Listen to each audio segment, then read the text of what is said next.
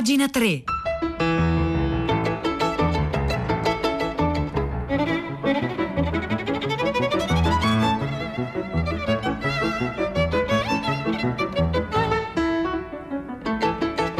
Allora, alle 9 in punto, buongiorno da Vittorio Giacopini, benvenuti all'ascolto di pagina 3.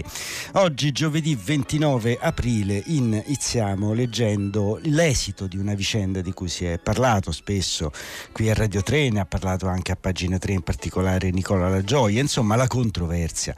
sulla biografia che Black Bailey ha dedicato a Philip Roth, questo critico eh, e scrittore, giornalista eh, americano, era stato ingaggiato nel 2012 appunto da Roth per raccontare la sua vita, avrebbe dovuto renderla non, eh, diciamo non avrebbe dovuto fare una geografia, avrebbe dovuto renderla una vita, come diceva Roth, interessante e Black Bailey ci si è messo di tutto punto e ha cercato di raccontare la vita di Roth dal lato, come dire, dal lato oscuro, il lato dei suoi rapporti contrastati, difficili con eh, le donne, con la comunità intellettuale, la questione del Nobel che non era arrivata, eccetera. Il libro è uscito ad aprile, la casa editrice Norton ci puntava molto, però poi c'è stato appunto un incidente. Il, l'autore del libro, Black Bailey, è stato accusato di molestie da un paio di donne, ci sono state molte discussioni all'ombra del MeToo, all'ombra di quella che si chiama cancel culture e insomma alla fine la notizia di ieri è che la casa editrice ha deciso di mandare al macero le copie di eh, questo libro. Ne scrive diffusamente oggi Paolo Mastro Mastronilli sulla stampa che parla appunto proprio di questo annuncio shock dell'editore eh, Norton, saranno legati anche i compensi a Bailey che saranno, andranno invece a chi combatte gli abusi sessuali. In realtà questo episodio si inserisce in qualche cosa di eh, più ampio, c'è stato il caso del libro di Woody Allen, il libro di Mark Alperin, ora è in dubbio anche il libro di Mike Pence. Mike Pence cosa avrebbe fatto di male? In particolare lui praticamente niente, ha il difetto di essere stato stato il vicepresidente di un presidente, ovvero Donald Trump, che ha invita- invitato all'assalto al congresso, il famoso episodio della Befana del 6 gennaio eh, scorso. E quindi ecco si sta creando una situazione molto delicata, una situazione che naturalmente riguarda questo di, com, permanente rapporto diciamo, no, tra la moralità dell'autore e il valore di quello che scrive o produce, se è un regista, se è un pittore, se è un, uno scrittore, cambia poco. È legittimo fare così, insomma retrospettivamente potremmo dire con una battuta eh, dovrebbero essere mandati al macero, che ne so, tutti i libri di Sade o di Casanova, insomma è un po' complicato fare una cosa eh, del genere. E proprio su questi temi viene intervistata proprio eh, sulle pagine della stampa Elisabetta Sgarbi Sgarbi, Elisabetta Sgarbi, che è l'editrice per la nave di Teseo, che ha deciso un po' di rompere l'embargo e ha pubblicato il libro di Woody Allen censurato in, eh, negli Stati Uniti. E dice la Sgarbi: assurdo giudicare l'arte con criteri morali. Cancel e culture sono due parole che non possono stare insieme. E appunto eh, il commento alla vicenda di Black Bailey è questo, quello della Sgarbi. Ci sono due ordini di considerazioni, dice Elisabetta Sgarbi. La vicenda vicenda di Woody Allen si era conclusa con un non luogo a procedere. La giustizia americana aveva valutato le accuse e le aveva considerate non probanti. Quindi la vicenda di Woody Allen è frutto di una isteria, non certo di una vicenda giudiziaria. La domanda che mi ponevano era se Woody Allen, che non è colpevole di nulla, fosse colpevole, pubblicherebbe lo stesso la sua autobiografia? La risposta allora e ora è sì, pubblicherei quel libro perché è un grande libro e io devo giudicare il libro. Quando alla vicenda della biografia di Roth non posso dire che, che dire lo stesso, se la biografia è valida e punirla, punirla perché l'autore si è immaccato di un reato lo trovo ingiusto. Semmai giudi- giudiziariamente va punito l'autore, non l'opera. Questi sono, dice Elisabetta Sgarbi, dei precedenti pericolosi. È certo assurdo giudicare l'arte con criteri morali e giudiziari e anche qualora un autore fosse colpevole di un crimine, la sua opera va giudicata alla luce di quello che è e gli editori dovrebbero avere il diritto e il dovere, se l'opera lo merita, di pubblicarlo. Arrivare al macero è assurdo, direi che è un atto questo sì illegale e immorale, forse non lo dice qua eh, la Sgarbi perché si usa la parola macero, ma insomma qua sta di fatto che è una sorta di rogo di libri. No? Sarà la, eh, che, eh, diciamo, la domanda poi che viene fatta è a questo punto la pubblicherà questa biografia di Roth, la pubblicherà la nave di Teseo, cioè la stessa Sgarbi? Mi pare che sia Einaudi a pubblicarla. Essendo Einaudi l'editore di Roth mi sembra naturale, ma certamente la pubblicherei. Noi con la rivista Linus dedicheremo un numero a Filippo Roth prossimamente con il Me Too. Eh, gli italiani stanno, gli americani stanno esagerando e ehm, L'ultima domanda riguarda proprio questa questione, la cancel culture, la cultura della cancellazione e dice Elisabetta Sgarbi, cancel e culture sono due termini che non possono stare insieme. La cultura è innanzitutto rispetto della storia, di ogni storia, anche delle più dolorose. Cultura è memoria. La cancellazione è un processo complesso che avviene all'interno della cultura, ma non è una cancellazione, piuttosto un entrare in, in penombra di tratti di storia che possono riemergere grazie allo studio studio e all'intelligenza degli uomini. Ecco, queste sono le considerazioni che fa eh, una editrice italiana, Elisabetta Sgarbi, su questa vicenda che sta facendo molto discutere in America, che è giunta appunto al suo esito la, eh, la, la biografia di Philip Roth, che era stata stampata con una tiratura originale di 50.000 copie, si doveva andare a una seconda tiratura perché era già in testa alle classifiche invece che verrà mandata al macero. Su questi temi tra l'altro era intervenuta qualche giorno fa anche Natalia Aspesi che ne aveva citato alcuni brani di questa biografia perché lei diceva a me è arrivata la prima edizione, per fortuna ce l'ho, quindi anche se la manderanno al macero io sono salvo e me la posso leggere e l'aveva appunto aveva tradotto alcuni eh, brani per dare un assaggio di questo tentativo di ricostruire la vita di un grande e controverso scrittore come Philip Roth. Ecco, questa è una vicenda che riguarda appunto Black Bailey, Philip Roth, ma riguarda in generale un certo modo, come dire, di mettere assieme arte e morale, un modo su cui dovremmo riflettere. È Paolo Mastroilli sulla stampa, l'anatema, l'anatema sul biografo di Philip Roth, accusato di molesti al macero il suo bestseller.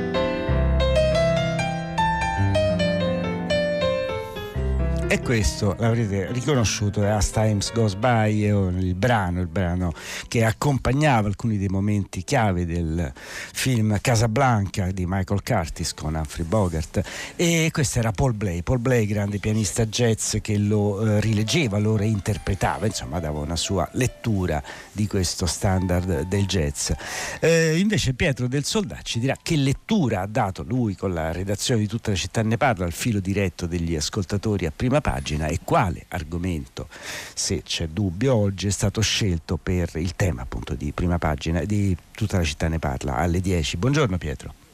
Buongiorno Vittorio, a te le ascoltatrici e gli ascoltatori di pagina 3. Beh, tra i fili che abbiamo acciuffato stamattina nel dialogo con Marco Tarquinio c'è quello che eh, riporta alla notizia di prima pagina su tutti i quotidiani italiani, l'arresto in Francia dei sette condannati per i fatti di sangue degli anni di piombo e che ha suscitato molte riflessioni diverse dai nostri ascoltatori. Il nodo, il tema che proveremo a mettere al centro della nostra puntata a partire dalle 10 è il rapporto tra giustizia e storia, questo, questo, atto giudiziario che avviene, l'arresto in Francia, poi la trafila sarà lunga, l'estradizione non è immediata, chissà che cosa accadrà, ma insomma apre a, a, perlomeno a un dibattito interessante, noi crediamo, per fare chiarezza, qualcosa che serve come dire, all'autocoscienza di una nazione forse. E c'è un legame profondo tra un fatto giudiziario come questo eh, che, e, e il, eh, il, tentativo di capire eh, fino in fondo e fare i conti con eh, una pagina lontana, come tanti sottolineano oggi sui giornali,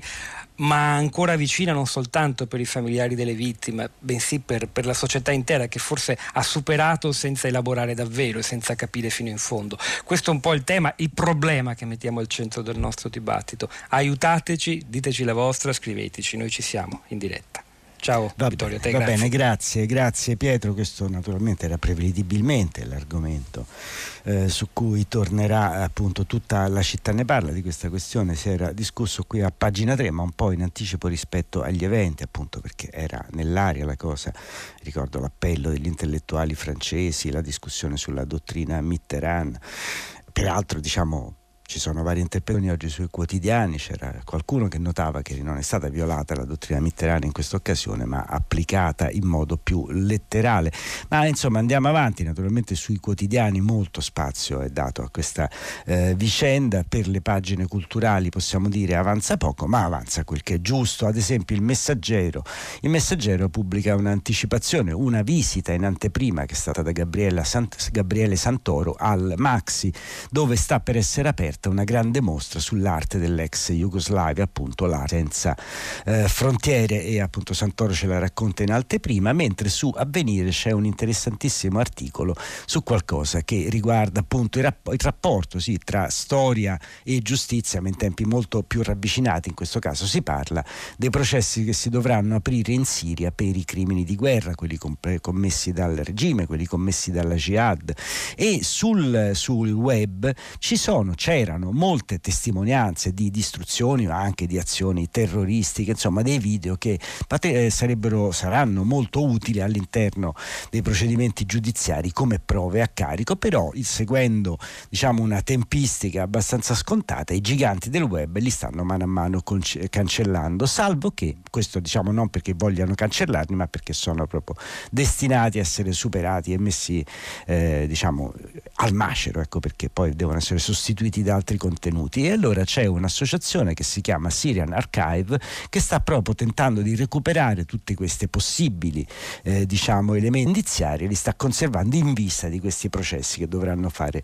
eh, giustizia di quanto è accaduto e di quanto ancora sta accadendo in Siria. Invece dal Corriere della Sera vi segnalo un lungo articolo che si chiama La ricognizione del dolore ed è la eh, recensione, la presentazione di un libro che pubblica in audio. Il libro è il dialogo tra un vescovo vescovo e un poco credente, ovvero tra Monsignor Vincenzo Paglia e Luigi Manconi, in cui si parla appunto di giustizia, fede, eccetera, eccetera. Dalla Gazzetta del Mezzogiorno, una notizia invece molto diciamo, più lieve, si segnala un compleanno illustre, i 90 anni di Pluto, il cane amico di eh, Topolino, naturalmente su molti giornali la vicenda di Black Bailey e della biografia eh, di eh, Roth che finisce al macero, sul manifesto invece si parla dell'altra Roma, cioè di una grande mostra fotografica che si apre al Mattatoio di Roma dove si raccontano diciamo, alcuni aspetti poco noti della eh, capitale d'Italia, mentre su Repubblica Carrer, lo scrittore Carrer, parla del suo incontro con Giulietta. Giulietta non è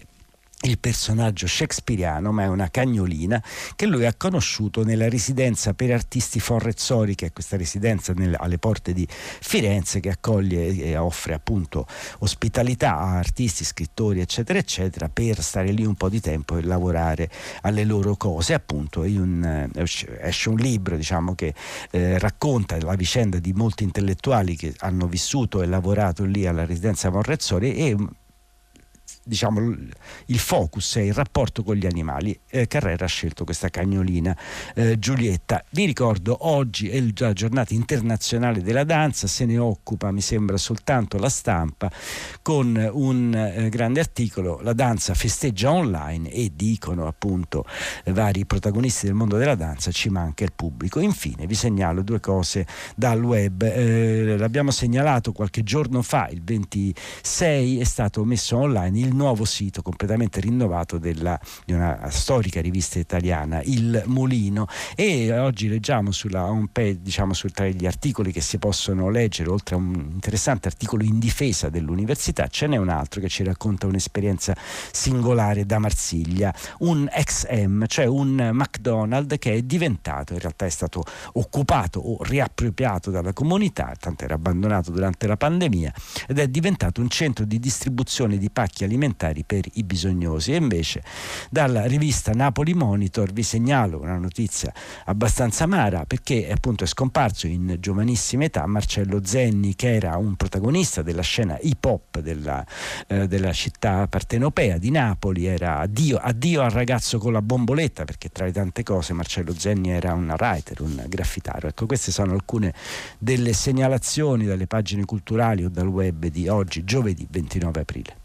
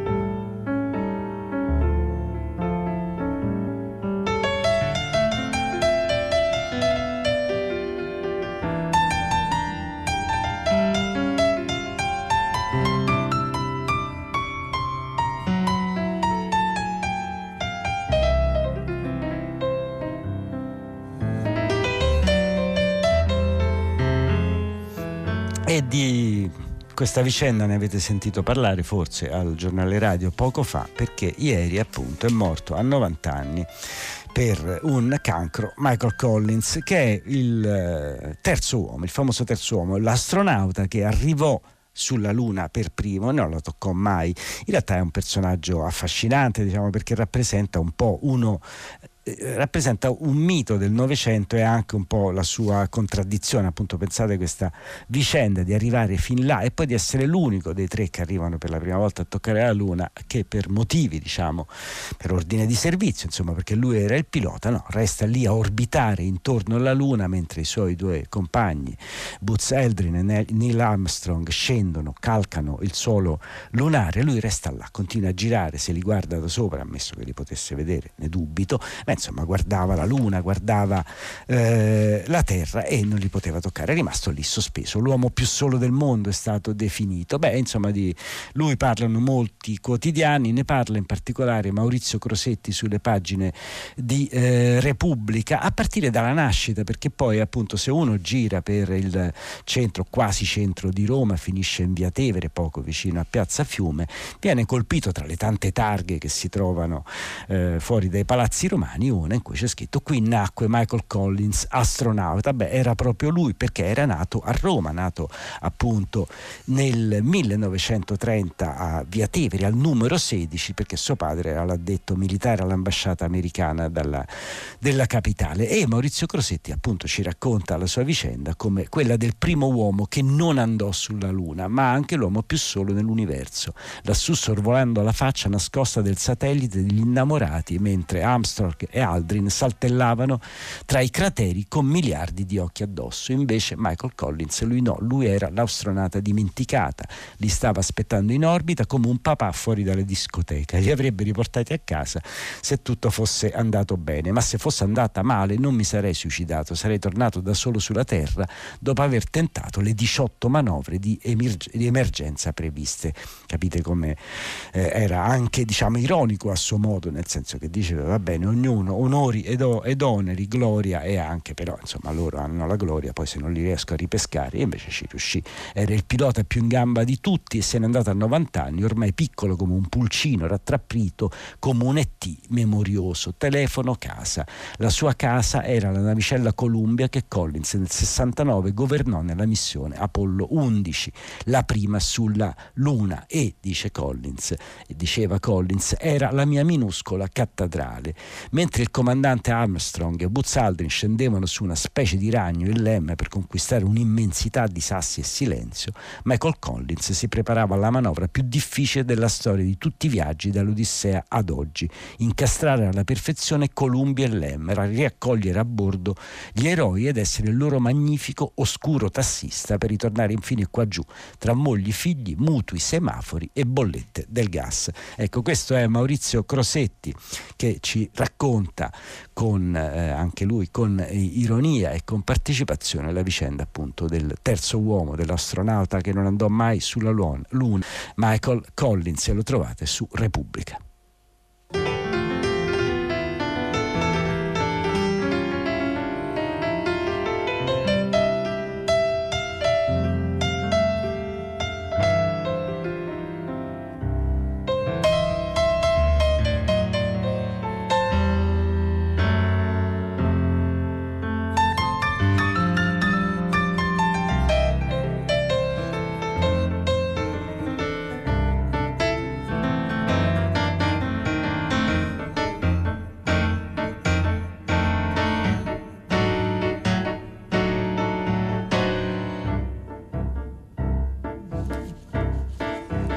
Andiamo avanti occupandoci invece di eh, tutt'altro, no, ovvero non della Luna, non degli spazi cosmici, nemmeno della dannazione della memoria del, eh, di Filippo Roth e dei suoi biografi, ma ci occupiamo di Italia, ma di Italia in un modo un po' particolare. Oggi su Il Piccolo, il giornale di Trieste, viene pubblicato un articolo di Luca G. Manenti che parla di Dante l'irridentista. Fu un manifesto di italianità per le terre contese. Come sapete siamo nei 700 anni del, dell'anniversario dantesco. Su eh, Radio 3 appunto questi 700 anni vengono ricordati in vari vari modi, in particolare sul nostro sito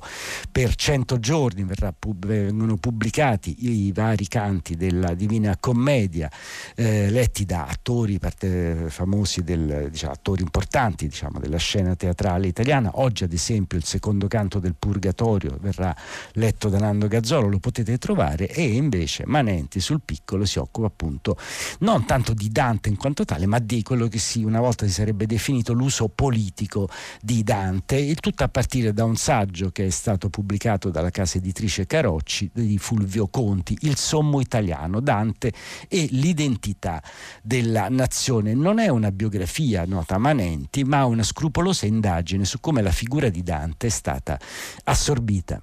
manipolate, incensate da una schiera di intellettuali, artisti e politici, sino a farne l'icona per eccellenza dell'identità italiani. Vittorio Alfieri, Vincenzo Monti, Ugo Foscolo furono i primi artefici di un mito destinato a lunga vita e a continue riformulazioni. Si pensi al Dante irridentista e alle sue fortune a Trieste tra 8 e 900. I filo italiani della città lo elessero a simbolo della nazione a cui sentivano di appartenere, tributandogli onore in diversi modi e in diverse occasioni. Attilio Ortis presiedette nel 1907 il cosiddetto Comitato dell'Ampolla, costituito sulla base di un progetto dall'evidente sapore patriottico, e realizzare un'anfora che contenesse l'olio da versare nella lampada votiva collocata nella tomba di Dante a Ravenna. A dare corpo a questa idea fu lo scultore Giovanni Maier che fuse all'argento di gioielli e cimeli donati da uomini e donne di Trieste, Zara, Pola, Gorizia e Trento. La società alpina delle Giulie procurò la colonna su cui poggiare il manufatto, ricavando il materiale roccioso da una grotta del Carso, mentre numerosi centristiani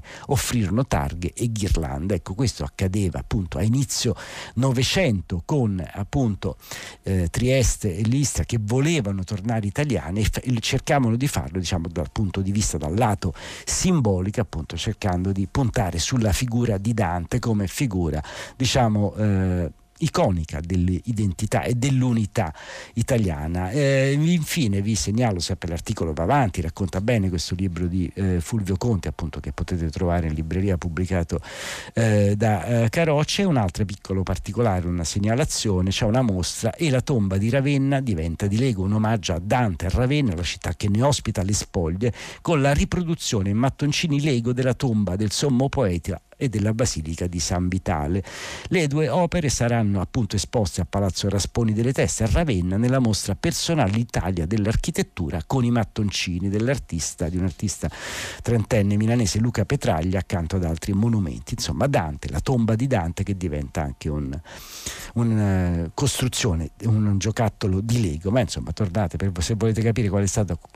l'uso politico, diciamo, irridentistico di Dante, c'è questo articolo molto esaustivo esaustivo di Luca Manenti sul piccolo di Trieste.